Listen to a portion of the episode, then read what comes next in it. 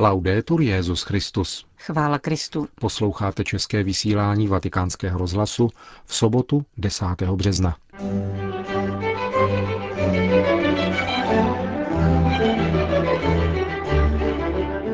Kardinál Christoph Schönborn bude papežským legátem na oslavách 450. výročí obnovení pražského arcibiskupství. Benedikt XVI. slavil nešpory v římské bazilice svatého Řehoře Velikého u příležitosti milénia kamaldulského řádu. Anglikánský primas Rowan Williams navštívil papeže a účastnil se také dnešních nešpor. To jsou hlavní témata dnešního pořadu naší rozhlasové stanice. Hezký poslech vám přejí Johana Bromková a Jan Glázer. Zprávy vatikánského rozhlasu. Vatikán. Benedikt XVI. dnes jmenoval kardinála Christofa Schönborna svým legátem při oslavách 450. výročí formálního obnovení pražského arcibiskupství, které se budou konat v Praze 12. května tohoto roku. Vídeňský arcibiskup bude celebrovat dopoledním ši svatou v den posvěcení katedrály svatých Víta, Václava a Vojtěcha. Liturgická slavnost bude zároveň připomínkou obnovení řádné arcibiskupské zprávy v roce 1561 jmenováním Antonína Bruse z Mohelnice pražským arcibiskupem po 140 letech sedisvakance v důsledku husických válek. Vatikán. Svatý otec dnes přijal na soukromé audienci bratra Aloise, představeného ekumenické komunity v Tezé. Někteří bratři z této komunity připravují po celý rok v Římě nadcházející již 35. pouť důvěry. Ta přivede do italského hlavního města od 28. prosince do 3. ledna příštího roku několik desítek tisíc mladých lidí, které jako obvykle budou hostit rodiny i řeholní komunity. Jeden večer se mladí lidé schromáždí na svatopetrském náměstí k modlitbě se svatým otcem. Itálii se silvestrovské setkání komunity Teze koná již po šesté. Po dvakrát je hostil Milán a třikrát Řím. Řím. Náboženská zkušenost je nezbytnou komponentou lidského života, která potřebuje ve společnosti prostor. Nelze ji odsouvat na okraj a upírat jí význam.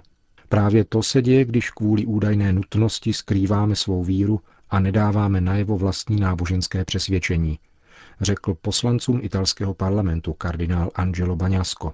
Předseda italské biskupské konference, potvrzený tento týden papežem pro další pětiletý mandát, vystoupil na předvelikonočním setkání s italskými senátory a poslanci na Papežské univerzitě svatého kříže.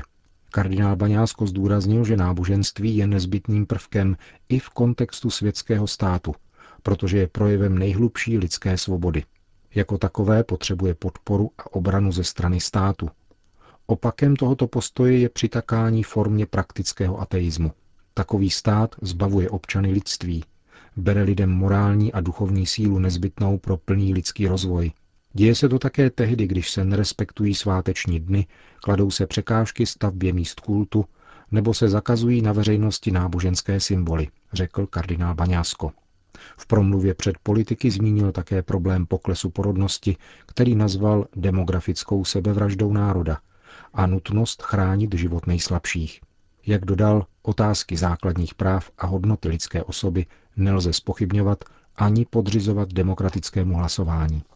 Vídeň. Od 7. do 15. března si hlavní město Rakouska již tradičně připomíná svého patrona, svatého Klementa Mariu Hofbauera.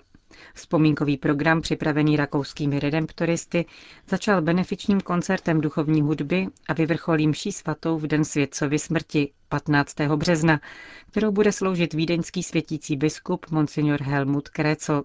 Všechny části programu doprovází rozdávání tzv. klementínských chlebů na vzpomínku původního světcova řemesla.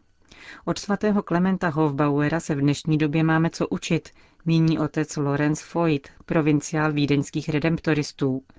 V duchu jeho životního hesla jen odvahu, Bůh řídí všechno, nesmíme selhat a rezignovat, i když jsme svědky tolika převratů a vývojových proudů, i když se hovoří o strukturních reformách, říká otec Foyt a dodává.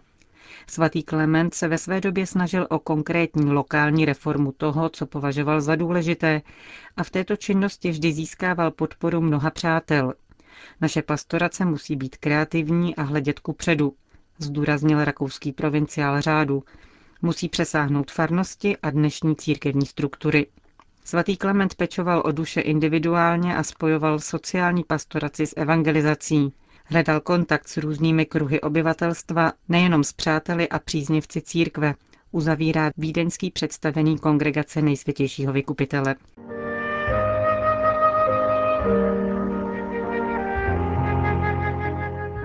Dnešní den se ve Vatikánu nese ve znamení ekumenismu.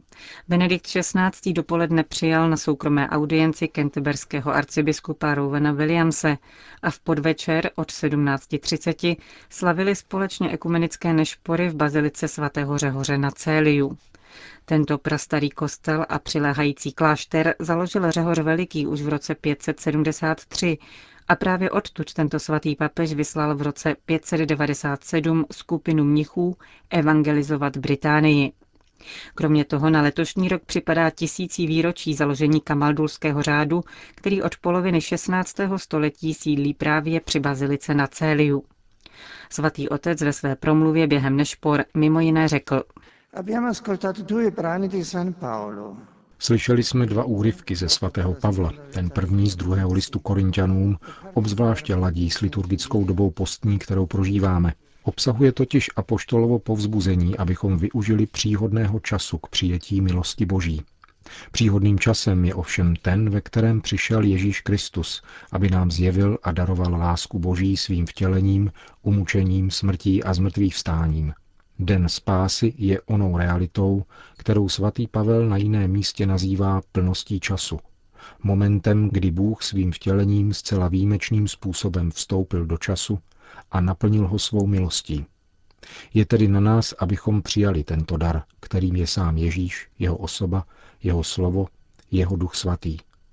Kromě toho v tomto prvním čtení svatý Pavel mluví také o sobě, svém apoštolátu, jak se snaží být věrný Bohu, aby jeho služba byla v skutku účinná a nestala se naopak překážkou víry. Tato slova vedou naše myšlenky ke svatému Řehoři Velikému a zářivému svědectví, které vydal lidu Říma a celé církvi svojí bezúhonou a horlivou službou evangeliu. Opravdu je možné vztáhnout také na svatého Řehoře to, co napsal Pavel o sobě. Milost Boží v něm nezůstala ležet ladem. Skutečným tajemstvím v životě každého z nás je právě přijetí Boží milosti a souhlas s jejím působením z celého srdce a všemi silami. A je to také tajemství opravdové radosti a hlubokého pokoje. Druhé čtení bylo vzato z listu Kolosanům. Tato slova, jež jsou tak působivá svým duchovním a pastoračním rozletem, adresuje Pavel členům zmíněné komunity, aby podle Evangelia všechno, co budou říkat nebo dělat, konali ve jménu Pána Ježíše. Buďte dokonalí, řekl učitel svým učedníkům, a apoštol nyní vybízí k životu podle tohoto vznešeného kritéria křesťanského života – kterým je svatost. Může tak činit, protože bratři, ke kterým se obrací, jsou od Boha vyvolení, svatí a milovaní. Také tady je základem všeho boží milost, dar povolání, tajemství setkání s živým Ježíšem. Tato milost však vyžaduje odpověď pokřtěných, vyžaduje nasazení osvojit si Kristovo smýšlení, milosrdné srdce, dobrotu, pokoru, mírnost, trpělivost a vzájemné odpuštění. A především jako syntézu a vrchol všeho agapé, lásku, kterou Bůh daroval skrze Ježíše a Duch Svatý vlil do našich srdcí. Obléci Krista lze jedině přebývá jeho slovo mezi námi a v nás s celým svým bohatstvím a v hojnosti. Křesťanská komunita se v atmosféře ustavičného díku vzdání živí slovem, a jako píseň chvály pozvedá k Bohu slovo, které nám daroval On sám. A každý skutek, každé gesto, každá služba se dovršuje v rámci tohoto hlubokého vztahu k Bohu, ve vnitřním hnutí trojiční lásky, která se stupuje k nám a vystupuje k Bohu pohybem, který dostává svoji nejvznešenější formu slavením Eucharistie. Questa parola illumina anche le liete circostanze che ci vedono riuniti oggi. Toto slovo osvěcuje také příznivé okolnosti, které nás dnes zhromáždili ve jménu svatého Řehoře Velikého. Díky věrnosti a dobrotivosti pána dovršila mnižská kongregace Kamaldulského řádu svatého Benedikta tisíc let svého dějného putování. Denně se sytila božím slovem a eucharistií, jaký to učil její zakladatel svatý Romuald podle onoho triplex bonum, tedy samoty, komunitního života a evangelizace. Každá fáze dlouhých kamaldulských dějin poznala svědky Evangelia nejenom v ústraní ticha a samoty a ve společném životě sdíleném s bratry, ale také v pokorné a velkorysé službě všem. Obzvláště plodná byla nabídka kamaldulské pohostinnosti. V dobách forenského humanismu se kamaldulské zdi staly dějištěm proslulých disputaciones, kterých se účastnili velcí humanisté jako Marsilio Ficino a Krištof Landino. V dramatických letech druhé světové války se v těchto klášterech zrodil známý Kamaldulský kodex, jeden z nejvýznamnějších pramenů ústavy Italské republiky. Neméně plodné byly roky druhého vatikánského koncilu, během nichž uzrály mezi kamaldulskými osobnostmi velké hodnoty, které obohatily tuto kongregaci i církev, poskytly nové podněty a přispěli k novým fundacím ve Spojených státech amerických, Tanzánii, v Indii a v Brazílii. Zárukou plodnosti toho všeho byla podpora mnichů a mnišek, kteří provázeli nové fundace ustavičnou modlitbou, konanou v hloubi svých pousteven, nezřídka až v heroické míře. 17. září roku 1993 se blahoslavený Jan Pavel II. setkal s mnichy posvátného kamaldulského eremu a komentoval jejich nadcházející generální kapitulu. Jejíž mu to znělo volit naději, volit budoucnost těmito slovy. Volit naději a budoucnost v posledku znamená volit Boha. Znamená to volit Krista, naději člověka.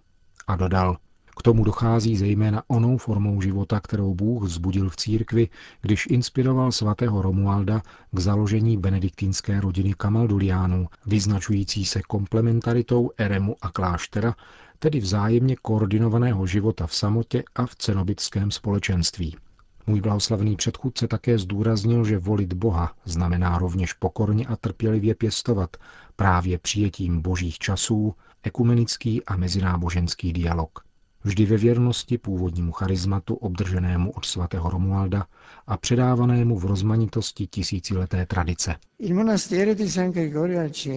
Klášter svatého Řehoře na Céliu je římským kontextem kamaldulského milénia, které slavíme spolu s jeho milostí kentberským arcibiskupem, jenž spolu s námi tento klášter pokládá za rodiště svazku mezi křesťanstvím na britských ostrovech a římskou církví.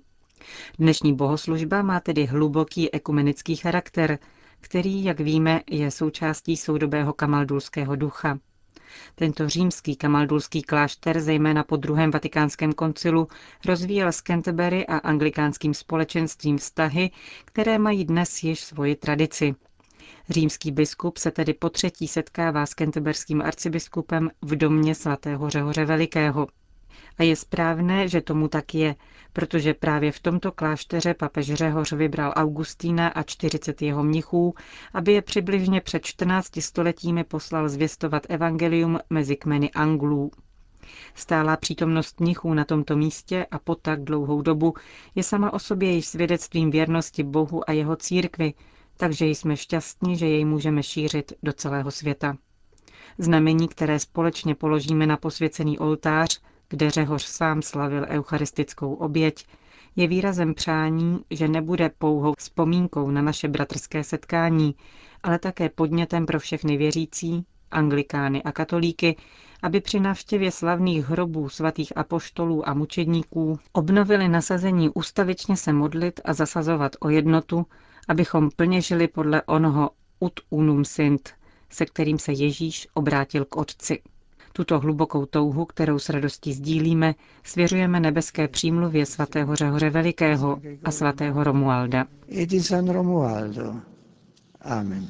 Tolik z dnešní promluvy Benedikta XVI. při nešporách u příležitosti milénia založení kamaldulského řádu v římské bazilice svatého Řehoře Velikého.